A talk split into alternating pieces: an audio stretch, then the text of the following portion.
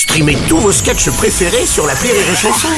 Des milliers de sketchs en streaming, sans limite, gratuitement, gratuitement sur les nombreuses radios digitales Rire et Chanson.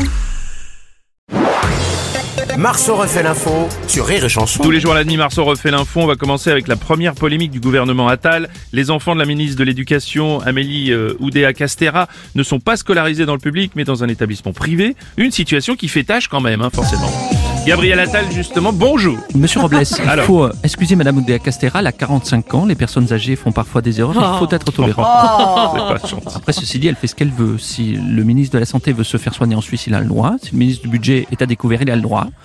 Voilà. Le ministre de la Justice a bien été mis en examen. Oui, oui. Alors maintenant, je vous demanderai de me laisser tranquille. Je prends mon petit déjeuner, j'ai mes chocopos qui m'attendent. D'accord, euh, c'est le Premier ministre. Euh, Monsieur Robles Oui, Philippe de Villiers. Je suis très choqué, c'est inadmissible, inacceptable, complètement inapproprié, Madame Oudéa. ouais, devrait démissionner, c'est une honte. Bah, Une honte pour le gouvernement, une honte pour la là, France. Vous désapprouvez totalement que ces enfants soient dans un établissement catholique? Établissement catholique? Oui. J'aime beaucoup cette ministre. Qui me semblait quand même. Bonjour, Jean-Michel Apathy. Bonjour Bruno Robles, juste une précision. Amélie Oudéa Castera, c'est la ministre de l'Éducation, de la Jeunesse et des Sports, des Jeux Olympiques Mmh. de Paris 2024, des barrages hydrauliques, Oui. du civisme, de l'égalité, de la mobilité verte, des galettes à la frangipane, de la laine fraîche. J'ai doute parce qu'elle a tellement de portefeuilles, je m'y perds. Euh,